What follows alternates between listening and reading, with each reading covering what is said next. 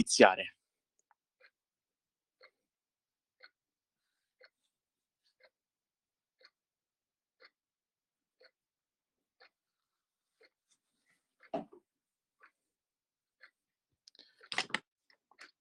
Va bene, possiamo possiamo iniziare. Allora, benvenuti al recap, recap che oggi più che in veste di recap è in veste di preview, se vogliamo sempre usare un termine anglofono, perché oggi andremo alla a fare una preview appunto di quello che sarà il girone giallo di Serie A2, girone giallo che ricordiamo, ehm, definirà la graduatoria del del playoff dal settimo al dodicesimo, ehm, posto.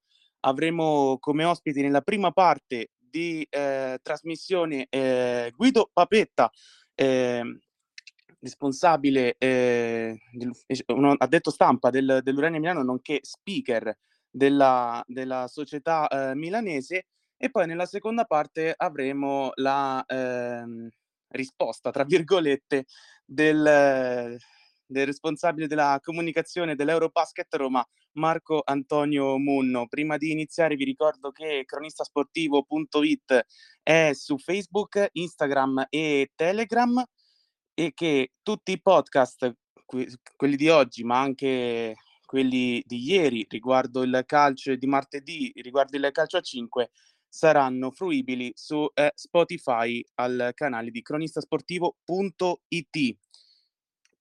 Direi che quindi possiamo iniziare con la prima intervista, ehm, e abbiamo quindi Guido Papetta, ehm, come ospite. Guido, se ci sei puoi aprire il microfono. Buongiorno, buongiorno. Ciao Lorenzo, buongiorno a tutti coloro che ci stanno ascoltando. Ehm, io sono Guido Papetta, mi occupo di comunicazione in Urania Basket da tanti anni e svolgo anche l'incarico di speaker al palazzetto e insomma questo è una grande passione. Un ruolo che oltre appunto a quello di, ehm, responsabile della comunicazione, quello di di speaker, ehm, ti ti rende uno dei degli uomini più dentro la la società. Quindi chi meglio di te per parlarci anche un po' di quello che è l'Urania Milano, ehm, una società che l'anno prossimo compirà 70 anni di storia, ma che sta venendo fuori in questi ultimi anni nel panorama cestistico italiano, alla seconda stagione in A2 quest'anno e ha già centrato i playoff. Eh, sì, i playoff. Hai detto bene, l'anno scorso peraltro era, avevamo già raggiunto, nel momento in cui c'è stato lo stop dei campionati, avevamo raggiunto il settimo posto, per cui già al nostro debutto avevamo fatto una stagione, come possiamo definirla per noi, ovviamente straordinaria per quello che era stata la nuova esperienza in un campionato di quel livello a cui non avevamo mai partecipato e per noi è stato una cosa veramente superlativa. Hai detto bene tu, è una società che esiste da tantissimi anni, l'anno prossimo hai ricordato bene, saranno proprio i 70 anni, nasce nel 1952 in un quartiere di Milano che si chiama Porta Vittoria ed è una delle tante società che contribuiscono al basket eh, milanese e questo è proprio uno dei, dei problemi, eh, tra virgolette, che ci possono essere nelle grandi città. Credo che Roma abbia esattamente la stessa problematica, cioè quella che c'è una frazione abbastanza importante su tantissime società. Quindi partire e avere spazio e visibilità è, è, diciamo, è, è un problema o comunque è più difficoltoso, soprattutto in una città dove c'è l'Olimpia Milano che eh, rappresenta il, il, numero uno del basket italiano da sempre. Io peraltro ne sono anche tifoso fin da ragazzino, per cui diventa, diventa difficile insomma il connubio delle cose.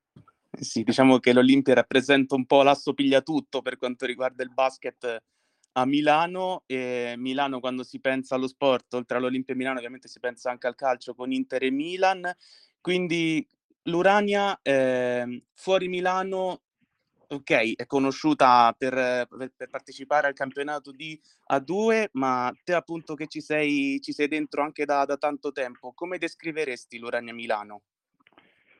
Allora, eh, purtroppo eh, molte volte si abusa un po' del termine della grande famiglia. In questo caso, Lorenzo, passami il termine, la nostra è proprio una grandissima famiglia. È un piacere eh, lavorarci, eh, anche perché usare la parola lavoro è veramente sbagliata. La nostra, eh, io parlo a, a, 360 gradi su tutti quelli che sono i membri dello staff, eh, partecipano con grande passione a questo, a questo sport meraviglioso di cui tutti noi siamo innamorati e anche quando è stato il momento di alzare il tiro perché era più importante ancora il palcoscenico, la gente tutti, tutti i miei compagni di viaggio hanno risposto sempre con la passione e con l'amore per la squadra e per la società per cui si lavora, eh, andando al palazzetto in un momento di divertimento, insomma, quindi questa è un po' la nostra matrice.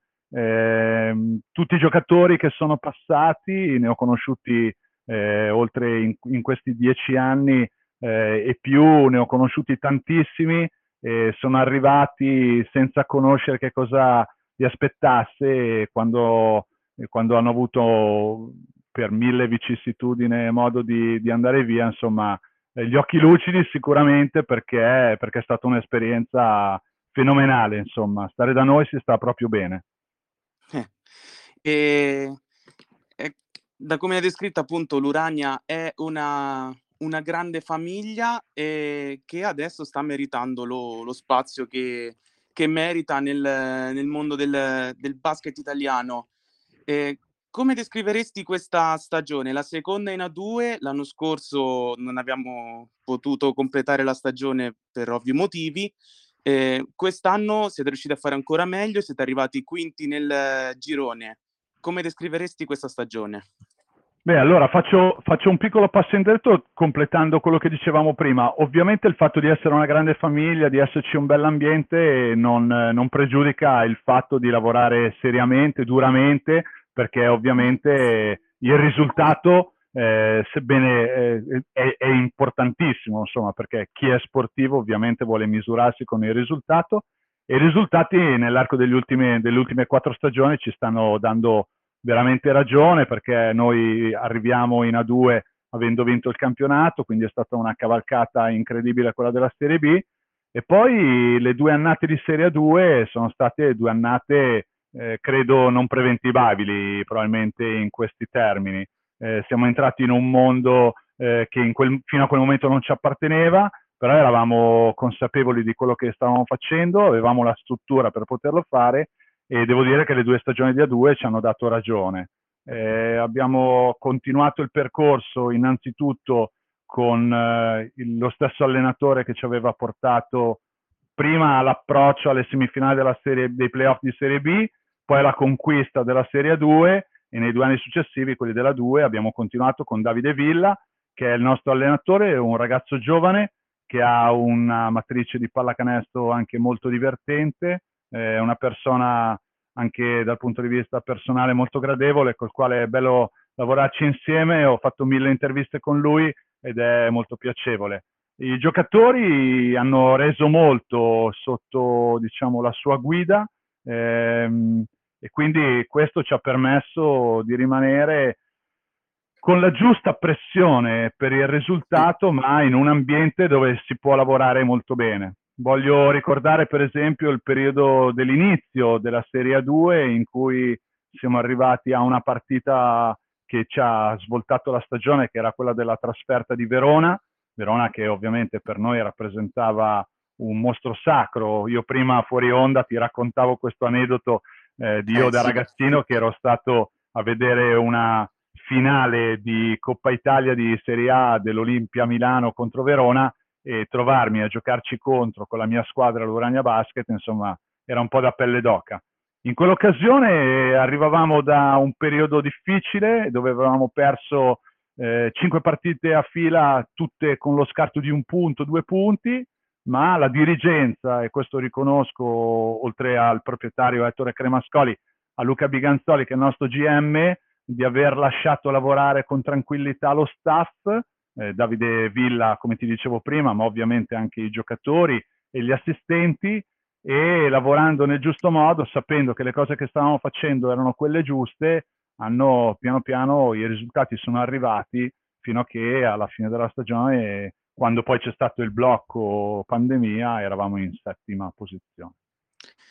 Sì, ehm, sono molto contento di avere te e anche dopo Marco Munno che intanto vedo collegato e quindi intanto saluto, poi con lui avremo eh, l'intervista nella seconda parte. Dicevo, sono contento di avere un rappresentante dell'Urania e un rappresentante, intanto eh, Marco vedo che vuole parlare, intanto ci, lo, lo, facciamo anche salutare con la sua voce. Beh. Ciao Marco. Eh, per parlare, il, apri il microfono. Ecco qua, sì, era solamente per salutare, insomma. Buonasera a tutti. Ciao Marco, piacere Ciao, di conoscerti. Piacere, anche se ci vediamo fra un po'. Resto in ascolto. Assolutamente. Va bene. Allora, eh, dicevo, eh, sono molto contento di avere eh, te e Marco eh, per, perché con Urania e Eurobasket vedo tanti punti in comune. Abbiamo parlato della realtà della grande città non, da cui non sempre è facile emergere, soprattutto quando nel vostro caso c'è l'Olimpia Milano, nel caso dell'Eurobasket c'era la Virtus Roma, dico uso il passato perché purtroppo sappiamo com'è, com'è finita. Un altro punto in comune è di, pun- di, aver puntato su un allenatore molto giovane, ricordato te Davide Villa, un allenatore classe 87 se non... Classe 83 non Davide, classe 83. 80, 83, 83 scusi. No, mentre invece, scusami, e l'Eurobasket invece ha puntato anche lui su un allenatore ancora più giovane che è Damiano Pilot, eh, che è l'allenatore più giovane della Serie A2. Eh, quindi eh, la fiducia che avete dato, anzi che hai dato, perché in questo caso parliamo dell'Urania, che la società Urania ha dato all'allenatore si è vista tutta in campo. Come, com'è Davide? Ce ne hai parlato brevemente, ma eh, per un coach giovane comunque non è facile riuscire ad emergere così in un campionato come la A2. Eh, di conseguenza, come descriveresti il vostro allenatore? Allora, intanto Davide Villa è una persona che eh, ha la capacità di ascoltare, e, è diciamo un lavoro a livello di staff, noi abbiamo anche un vice allenatore di grandissima esperienza, eh, addirittura eh, dal punto di vista proprio numerico delle partite allenate, sia come capo allenatore che come assistente di Serie 2, sono superiori a, a quelle di Davide eh, quindi si è contornato di uno staff di persone che, delle quali nutre grande fiducia, che gli danno anche eh, una mano dal punto di vista proprio di rendersi conto di quello che molte volte un allenatore magari non percepisce, quindi ha diciamo, doti di ascolto. Io ho visto un'intervista di Davide su un altro blog eh, insomma, che, che, raccontava proprio questo, che dà grande fiducia al suo staff. Lo staff eh, lo estendo poi anche alla classe dirigente. Luca Biganzoli è un, un, ex giocatore, una persona che vive di pallacanestro da sempre e credo che abbia soprattutto grandi capacità di, di, di dire le cose giuste nel momento giusto. Quindi grande fiducia a lui, eh, che però non, non, è uno di quegli allenatori presuntuosi che dice questa è la mia pallacanestro e io voglio fare in modo che sia questa, ma l'abbiamo visto insomma adattarsi sempre e queste credo che siano le grandi caratteristiche che deve avere un allenatore si è sempre adattato a far giocare le squadre in base alle caratteristiche del giocatore che poteva avere in quella stagione. Eh, l'anno scorso avevamo un giocatore grandissimo, intimidatore d'area come era Reggie Lynch, eh, che oggi peraltro sta giocando a, eh, in, eh, in Russia, scusami, eh, nelle coppe, nell'Eurocup, ha giocato insieme a Kuzmiskas piuttosto che a, a gente, insomma, gente che prima la vedevamo solamente alla televisione, insomma, piuttosto che Calnietis. Quindi aveva quella matrice, giocatore grande intimidatore d'area e un playmaker come Gerardo Sabatini, che era un giocatore con una marcia sempre a mille, eh, che sfruttava sempre grandi vantaggi e che poi creava situazioni di rotazione difensive. Quest'anno ha due giocatori totalmente differenti. Eh, Stefano Bossi è un playmaker di caratteristiche differenti, un playmaker più ragionatore, un playmaker eh, che, che, gioca in una maniera differente anche il pick and roll. E Wayne Lanston è un giocatore di diverse dimensioni fisiche, ma un giocatore di un talento offensivo incredibile, al quale però piano piano sta venendo fuori anche un aspetto difensivo che probabilmente non ci si aspettava.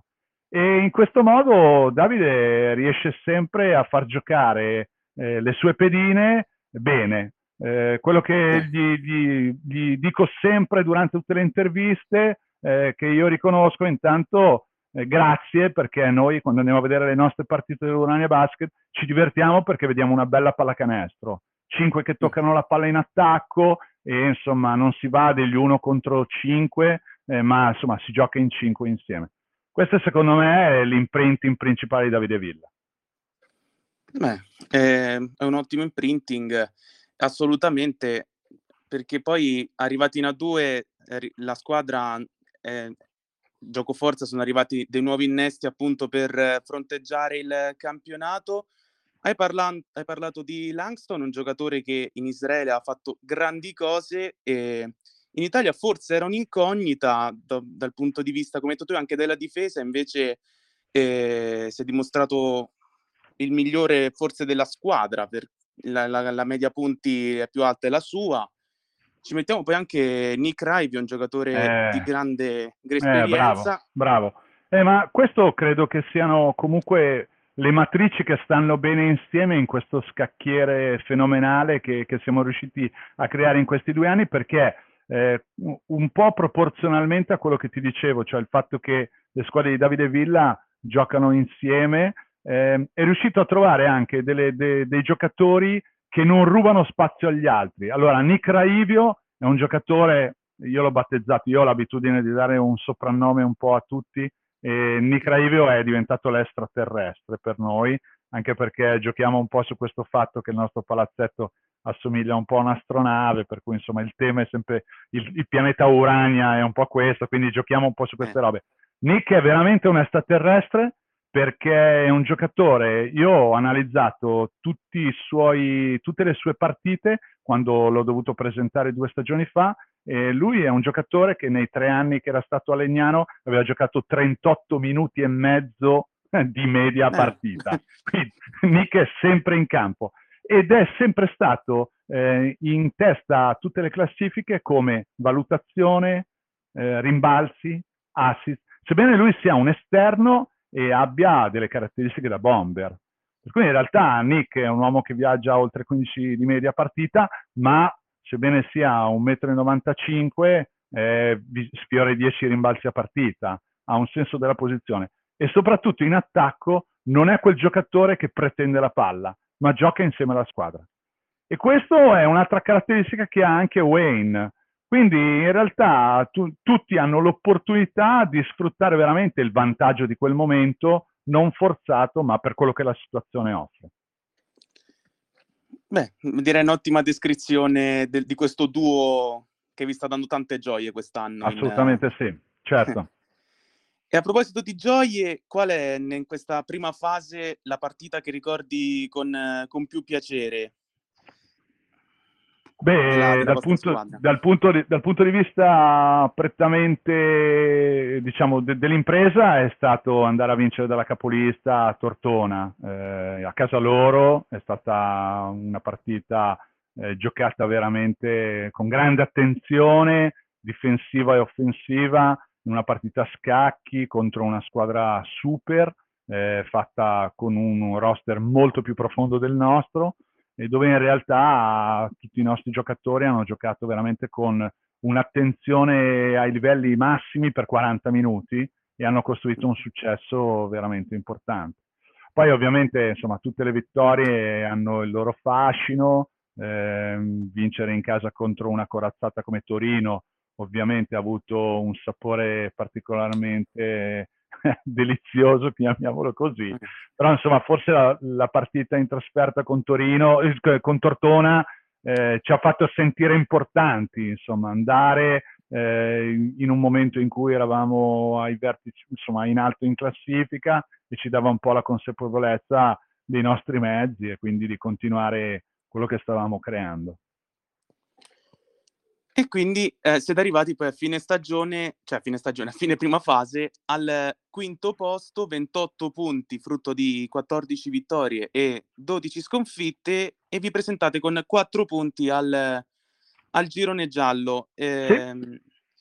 Innanzitutto voglio chiederti se già conosci le, le prossime avversarie, cioè più o meno come giocano, che saranno Ferrara, Chieti e appunto Eurobasket. Ma se guarda, essendo, essendo un super appassionato di pallacanestro, non ti nascondo che ieri sera eh, mi sono guardato eh, Chieti contro San Severo perché ero curioso di vedere eh, le, le, caratteristiche di questa squadra. Eh, quindi mh, mm, ho incominciato a capirne, un po' di giocatori li conoscevo, Bozzetto l'abbiamo incrociato anche quando giocava a Bergamo, eh, quindi un giocatore che conosco, eh, dico il primo che mi viene in mente. Eh, Ferrara l'abbiamo incontrata l'anno scorso, anche se eh, qualcosa fosse cambiato nel roster, ed è una super corazzata.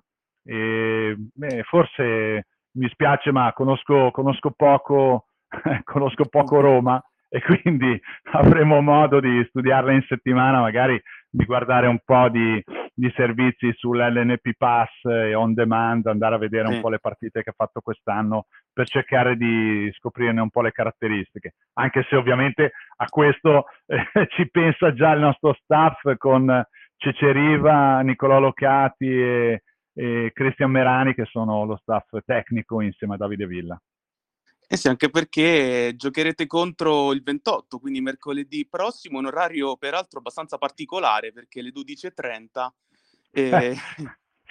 certo, adesso dovremmo pensare, io ovviamente questo non, è il mio lavoro, è, questa è la mia, è la mia passione, quindi insomma dovrò cercare di ritagliarmi uno spazio nel mercoledì magari per prendere un treno perché il fascino di poter andare a vedere la partita contro Roma ovviamente è molto alto, per cui mi piacerebbe comunque essere sulla Cristoforo Colombo, se non ricordo male, di aver guardato il palazzetto eh sì, dell'Europa. Più o meno, sì, sì. E, e, quindi, e quindi invece sabato aprirete, eh, aprirete il ghiaccio, non si dice, beh, come dire rompere le danze. Apri- sì, aprirete le danze del, del contro girone Chieti. Contro, contro Chieti. Ehm, quanto sarebbe stato bello avere il pubblico, perché comunque il Palalido è un impianto da, cin- da più di 5.000 posti, eh, quanto sarebbe stato bello inaugurare questa fase con il palazzetto pieno. E... Bravo Lorenzo, questo è un ottimo aggancio. Beh, ovviamente siamo, siamo tristi, come credo tutti quanti, a parte insomma, la situazione a livello mondiale che ci sta insomma, abbastanza pesando dopo oltre un anno. Dal punto di vista sportivo, eh, diciamo che ci pesa molto, anche perché è giusto per darti un pochettino il panorama di quello che è stata la crescita esponenziale del mondo Urania. Noi quando giocavamo in Serie B avevamo un palazzetto ovviamente di dimensioni proporzionali alla Serie B, dove facevamo una media di 400 spettatori al sabato sera, forse il doppio mettendoli uno sopra l'altro nelle partite di supercartello, ma insomma quello era più o meno il nostro target. Quando abbiamo raggiunto la promozione in Serie 2, eh, contemporaneamente eh, è finita l'odissea della ricostruzione del Palalido, eh, che oggi si chiama Allianz Cloud, che è durata oltre dieci anni per una serie di problematiche, insomma un po' burocratiche, però è nato questo palazzetto che probabilmente a livello italiano forse è il più bello, perché ovviamente è appena stato costruito, quindi insomma è molto moderno nelle, nel, nel, nella sua estetica, eh, si vede molto bene perché si è molto vicino al campo e tiene oltre 5.000 spettatori. E noi la prima partita, quando siamo entrati, eh, la immaginavamo e dicevamo, caspita, però se, se, vengono ancora i nostri 400 tifosi, probabilmente dentro qui sarà, sarà veramente difficile. Perché, insomma, e invece no, Invece il pubblico milanese ha risposto molto bene, i nostri tifosi, che siamo partiti ovviamente da i super appassionati pallacanestro, tutti quelli che avevano giocato almeno una volta in Urania, che sono venuti a vedere la loro maglia giocare in Serie A2, eh, tutte eh. le giovanili, tutti i genitori delle giovanili, gli amici degli amici degli amici e soprattutto un tessuto di appassionati milanesi eh, che oltre a vedere l'Olimpia avevano voglia di vedere la pallacanestro. Secondo me la Serie A2 è un livello bellissimo, eh, dove ci sono dei giovani molto interessanti, livello tecnico molto interessante, e noi abbiamo fatto, credo, la prima partita 1500 persone. E quindi eravamo già un po', come dire, caspita, allora si può fare, fino a essere arrivati a fare 3500 persone. Quindi la, se la tua domanda è come ti peserà giocare il primo turno senza, ti dico beh, moltissimo. moltissimo perché ci eravamo abituati a una cornice di pubblico eh, che rendeva meraviglioso tutto quello che noi in maniera straordinaria stavamo già facendo. Eh, è veramente un peccato perché poi avere il Palalito e giocarci senza tifosi è, è un peccato perché ho visto Noi- le immagini. Noi abbiamo, Lorenzo, se mi, se mi permetti, abbiamo lanciato un'iniziativa eh, che credo insomma hanno fatto un po' anche un po' di altre squadre, ho visto, un po' negli altri palazzetti. Abbiamo lanciato un'iniziativa dove eh, si può acquistare un pacchetto che ti dà la possibilità, innanzitutto, se non l'hai ancora sottoscritto, di fare l'abbonamento all'LNP Pass con un voucher sconto, quindi pagarlo Mhm. pochissimo, per poter vedere le immagini per quelli che non l'hanno ancora fatto. E poi diamo l'opportunità di avere un cartonato eh, con una maglietta dell'Uragna in cui sopra ci puoi mettere il tuo nome e il tuo numero preferito e questi verranno messi su tutti i sedili eh, e ti darà la possibilità, insomma, poi al- di essere presente in maniera virtuale e poi ti darà l'opportunità, una volta finito il campionato, di avere il tuo quadretto da poterti attaccare in ufficio, in casa, dove, dove meglio credi, insomma. E poi l'ultima iniziativa è quella che due ore prima della partita ci sarà la possibilità tramite il web di poter salutare la squadra e, e di interagire e di chiacchierare, insomma, come stiamo facendo noi in questo momento. Questo è un po' quello che abbiamo fatto eh, per, eh, per cercare di avere un minimo di simulazione di pubblico che ci mancherà tantissimo. Beh, come una bella, assolutamente una bella iniziativa. E chiudo con una, con un'ultima domanda, ehm, che è più che altro una, una suggestione. Arriva, ehm, una volta ai playoff succede che andate in A1 e giocherete con l'Olimpia Milano. Che, che- che come, sa- come sarebbe per voi?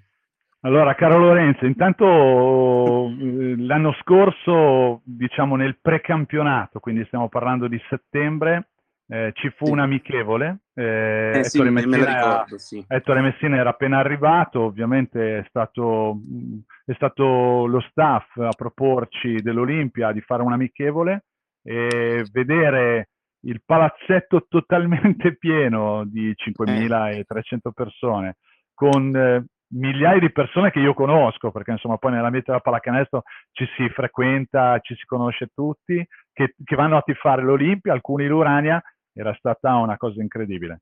Beh, insomma, il passo, eh, se mi permetti, è ancora, è ancora un po' lungo, anche perché noi siamo veramente, veramente straordinariamente soddisfatti eh, della nostra stagione, perché intanto abbiamo migliorato il record dell'anno scorso che era 13-13, quest'anno siamo passati non più sul pari, ma neanche nel negativo, ma in positivo. Quindi abbiamo più vittorie che sconfitte.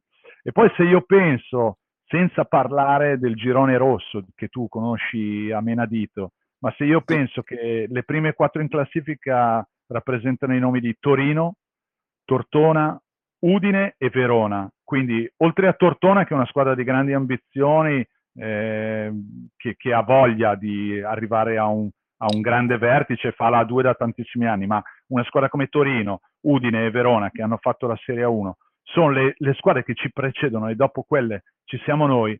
Beh, insomma, questa è una grandissima soddisfazione che il nostro presidente, il nostro general manager, tutto lo staff tecnico, tutti i nostri tifosi e chiunque ci collabori eh, è, è, straordinariamente eh, contento.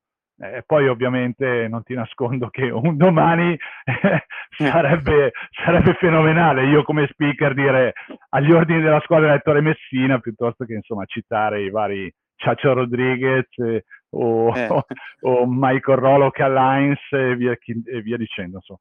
Però vogliamo rimanere coi piedi per terra e giocarci tutte le opportunità che ci permetteranno di fare una, un proseguo di stagione eh, bello come quello che abbiamo fatto fino ad oggi, cercando di migliorare le sbavature che abbiamo avuto, perché ovviamente abbiamo anche eh, fatto 12 sconfitte, qualche volta per merito degli avversari, qualche volta anche per demerito nostro che non abbiamo dimostrato quello che avevamo pensato in palestra, eh, però insomma noi ci auguriamo a partire già da sabato di confermare le belle cose che stiamo facendo, sempre con un atteggiamento molto sportivo eh, che è un po' il, il marchio di fabbrica della nostra società.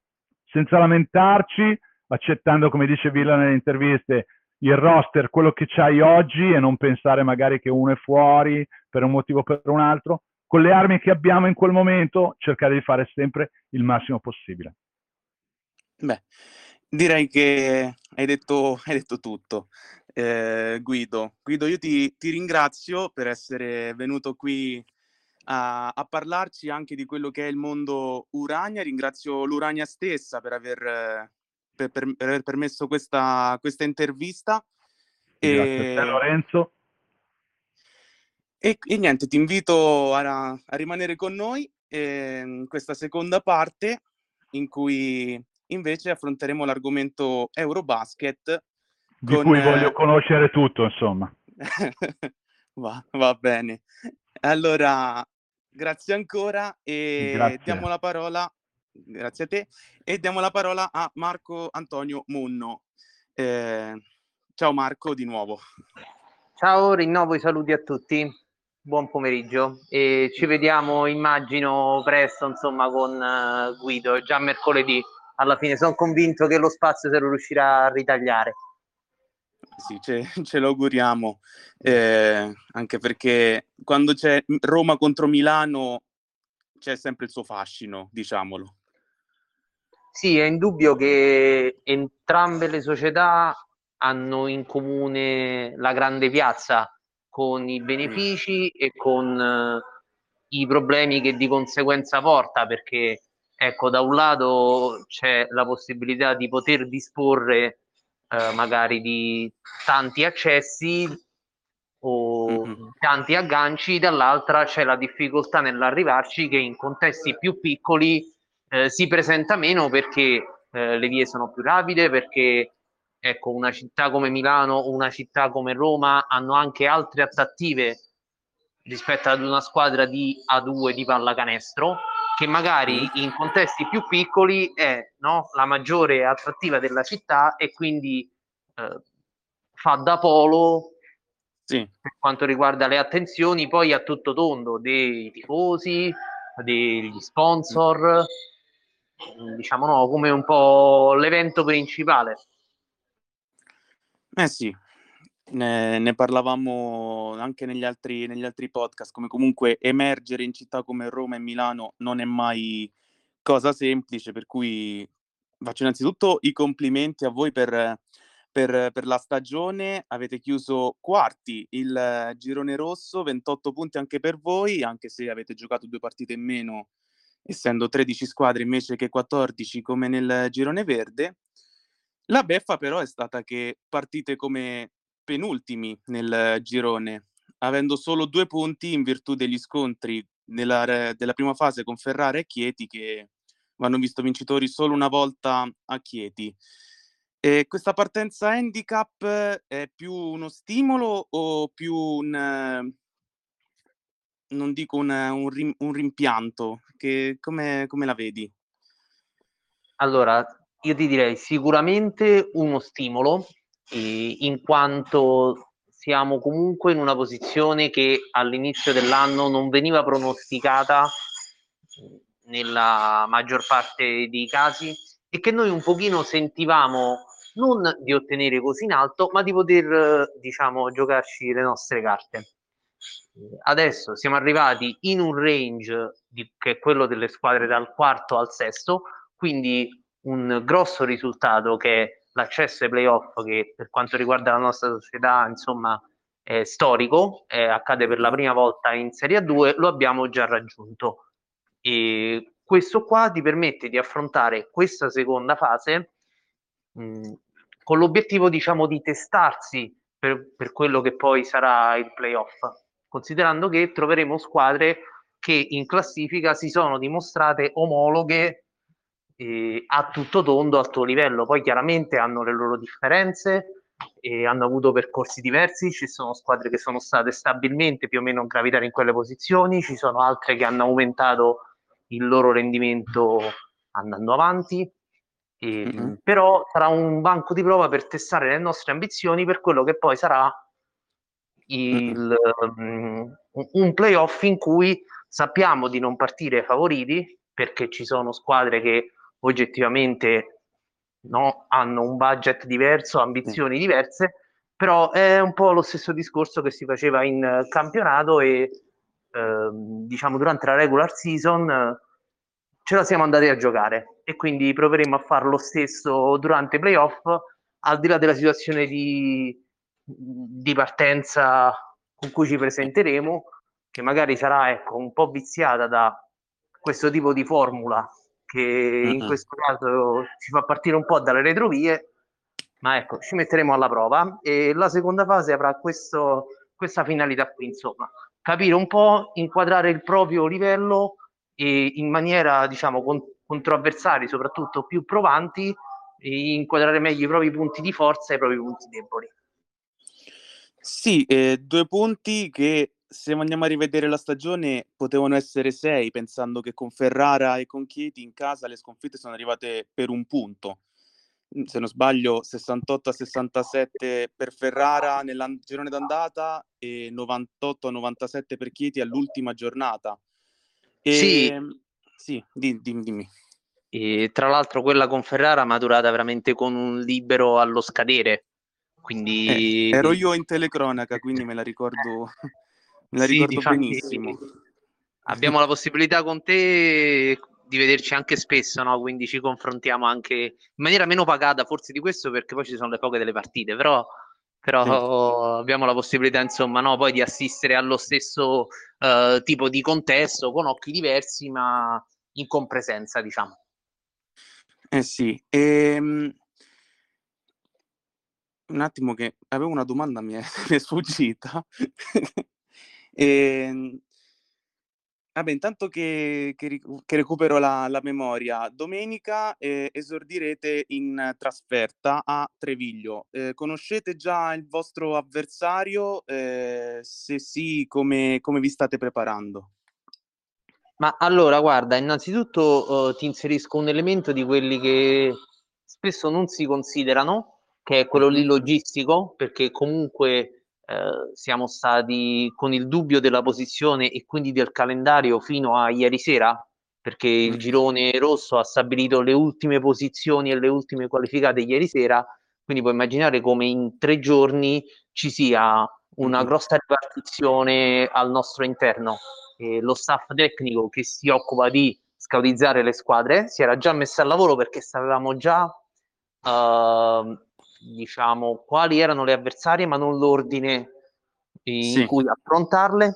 Poi adesso, cioè, poi c'è la parte logistica di chi si occupa eh, di organizzare la trasferta, pure perché ecco, non c'è una particolare fortuna nella geografia in questo tipo di accoppiamento, perché da Roma a Treviglio, insomma, non è proprio la trasferta più agevole, considerando mm-hmm. che ad esempio nel girone rosso abbiamo avuto comunque trasferte anche all'interno della stessa regione. E, ehm, e poi diciamo c'è tutto quanto il comparto organizzativo a tutto tondo. Quindi in generale, ecco, noi sappiamo che uh, non avremo a disposizione, almeno all'inizio, Roberto Gallinat e che mhm. avremo al rientro Kenneth Viglianisi, il che eh, ci porta per forza, prima ancora di pensare all'avversario, a ripensare ai nostri equilibri interni. Eh sì. Diciamo che uh, non sempre durante la stagione abbiamo potuto disporre di tutti gli elementi, però uh, ridefinendo uh, gli equilibri interni, ripartendo le responsabilità offensive e difensive, in qualche modo abbiamo provato a fare il nostro. E quindi adesso dovremmo rifronteggiare l'assenza di, di Roberto, un rientro comunque per gradi eh, di Kenneth e faremo i conti prima con noi stessi e poi chiaramente con gli avversari. Giusto, intanto nel, nel frattempo ho recuperato la memoria e ti, ti, ti volevo chiedere a proposito della partita con Chieti, voi avete concluso la prima fase, tra siete state tra le prime squadre ad aver concluso la prima fase, l'avete chiusa proprio con quella partita il, il 3 aprile. E ehm, sono, è un più un pro o un contro aver chiuso la prima fase in anticipo rispetto alle vostre avversarie del girone giallo? Allora, eh, dal punto di vista, diciamo, globale, può essere un po' un contro nel momento in cui si perde un pochino di ritmo partita e mm-hmm. è stata un pochino, diciamo, la nostra forza in un calendario compresso in cui però siamo sempre stati abbastanza bravi a sfruttare le energie date dalla gioventù media della squadra, essere sempre abbastanza presenti sia nelle vittorie eh, sia nei vari recuperi che magari non sono sfociati con buoni risultati alla fine. Nel nostro caso, diciamo, attuale, forse è stato meglio un po' fermarsi perché dall'altra parte eh, un calendario così fitto ti mette alla prova e si fa la somma di tutti quegli acciacchetti o di quei piccoli problemi su cui i giocatori continuano a forzare nel momento in cui mh, si sta in tiro, nel momento in cui uh, si sta bene anche di testa e allora un attimino uno stop ti permette a fronte della perdita di ritmo uh, più contenuta di recuperare le energie, di recuperare da quei piccoli problemini e mm-hmm. quindi tutto sommato vediamo il lato positivo, ecco. Oh, ho capito.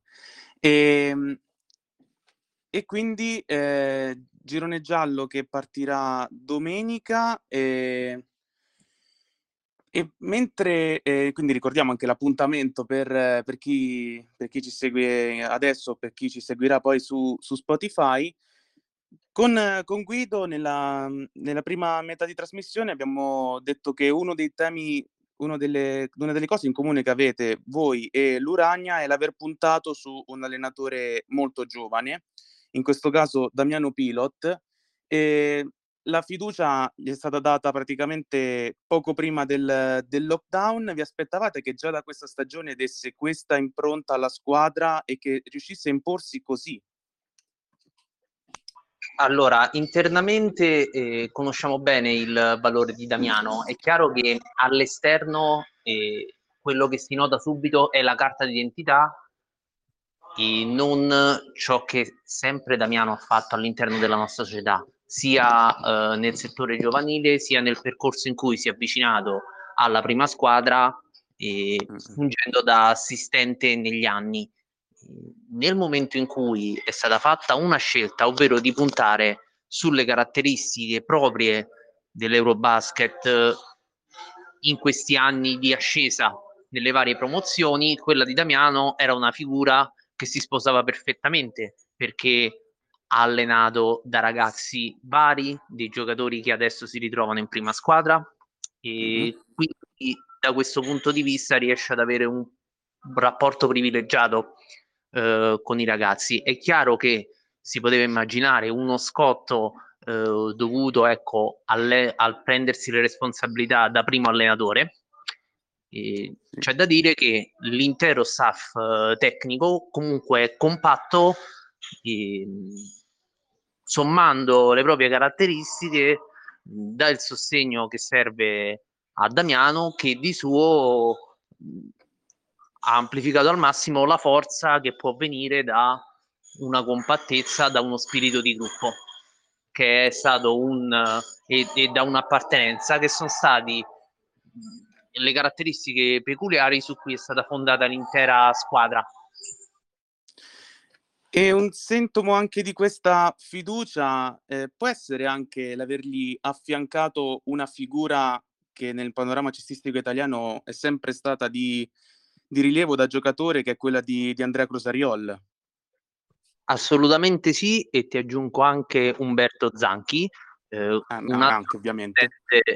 storico qui in Eurobasket in generale è chiaro che il volto principale che si vede è quello del capo allenatore, eh, però nel nostro caso almeno eh, lo staff anche negli assistenti è molto coinvolto ripartisce bene fra rapporto con i giocatori, studi tattici e diciamo collezione di feedback per poi prendere le decisioni finali, eh, tutte quante le responsabilità che ci sono. E Andrea sicuramente può portare un bagaglio di esperienza eh, dato dall'essere stato giocatore fino a poco tempo fa è un giocatore di un livello tale che può eh, come dire interpretare facilmente i stati d'animo dei vari giocatori eh, nei momenti caldi e quindi poter parlare con una certa credibilità eh, pure perché probabilmente sono situazioni che ha vissuto sulla propria pelle e quindi eh, dal punto di vista no, empatico sì. poter fornire quella chiave eh, che fa da trade union fra panchina e campo. E prima di, di chiudere, ehm, le volevo chiedere un'altra cosa su, una, su, un altro argomento. Quando tre settimane fa circa abbiamo avuto nel nostro podcast eh, Paolo Capitani, eh, lui ci aveva parlato di come la società si stia comunque impegnando per eh, cercare di eh, giocare le proprie partite in futuro al, al Pala Eur. Eh, ovviamente ci saranno tutti, tutti degli ostacoli, ovviamente a iniziare dal costo del, del palazzetto, ovviamente, però eh, le volevo chiedere se appunto è un qualcosa in cui la società continua a credere, quella di poter giocare al Pala Eur e nel caso eh, come, come sarebbe poterci un giorno giocare magari davanti al vostro pubblico quando potranno tornare ovviamente ai palazzetti. Sì, è chiaro che oltre alla parte sportiva, diciamo, di stretta attualità, eh, la società sa che per poter mantenere uno standard di questo tipo o abbastanza simile deve ragionare a lunga gittata e per quanto riguarda l'impianto in una società in generale di Roma e per quanto riguarda l'Atlantero Basket Roma è una priorità e quindi sta parallelamente lavorando su questo fronte per poter avere una, eh, come dire, una casa più grande di quella attuale. E c'è il Paleur, c'è l'impianto a tre fontane e sul quale eh, diciamo la società sta lavorando a doppio binario in, uh, in parallelo a ciò che accade in campo per fare in modo che quello che è accaduto di buono in questa stagione e che ci auguriamo continui anche nel proseguo di questo campionato non risulti un evento una tantum ma sia un punto di partenza per qualcosa di stabile e magari migliore. Eh sì. E ultima domanda prima di chiudere, la stessa domanda sì. che peraltro feci a Paolo Capitani tre settimane fa, come ci si sente in questo momento ad essere la squadra migliore della, della capitale, la squadra migliore di Roma? Sì, mh, mm, allora innanzitutto è un onore eh, per una squadra che è partita eh, rap- rappresentativa di un quartiere e che è partita dalle categorie più basse, ha vinto sul campo tutti quanti i campionati, quindi si è guadagnata, come dire, passo dopo passo il ruolo che ha adesso e dall'altro punto di vista è una responsabilità perché poi eh, sappiamo tutti la vicenda della Virtus come abbia spostato i fari e mm-hmm. mh, la prossima realtà è chiaramente sott'occhio, tanto più che ha delle caratteristiche che sono eh, peculiari come la, mh, la crescita di molti elementi dal settore giovanile che poi vengono proposti in prima squadra e non con ruoli accessori ma con ruoli stabili e una certa gioventù e un'appartenenza anche proprio alla città. Quindi ritrovare poi giocatori romani in una squadra di Roma che sia la prima è chiaro che aumenta la pressione sulle spalle di questi ragazzi e non solo, ma anche dell'intera società che è cosciente del, delle proprie caratteristiche e del patrimonio che ha. Bene, e allora ringraziamo anche Marco Antonio Munno per eh, essere venuto qui in eh, trasmissione. Grazie Marco e grazie anche all'Eurobasket per averci concesso questa opportunità. Grazie a voi. E quindi innanzitutto ricordiamo l'appuntamento con il girone giallo, con eh, le partite sabato inizierà l'Urania Milano appunto contro, eh, la, contro la Lux Chieti domenica eh, esordirà l'Eurobasket eh, in trasferta a Treviglio mercoledì prossimo alle 12.30 al Palavenali Eurobasket Roma contro Urania Milano e sarà anche, bella, sarà anche bello ved- poter vedere queste due realtà molto simili anche se molto distanti geograficamente tra di loro scontrarsi nel, nel parquet, sul parquet. Prima di lasciarci ricordiamo anche che eh, cronistasportivo.it è su Facebook, Instagram e Telegram. Il podcast eh, recap, così come tutti gli altri che sono eh, stati trasmessi questo pomeriggio, ricordiamo alle 14, Davide Fidanza nel suo spazio club ci ha portato a scoprire meglio la Tiber Roma, alle 15 Walter Rizzo nel, nel format Leggende Sportive ci ha portato a conoscere un grande della pallacanestro quale è stato Angelo Gigli e alle 16 prima di me Cristiano Simeti nel format Talent Scout ci ha eh, portato alla scoperta di Fabrizio Piccone, play del, della Benacquista Latina, classe 1998.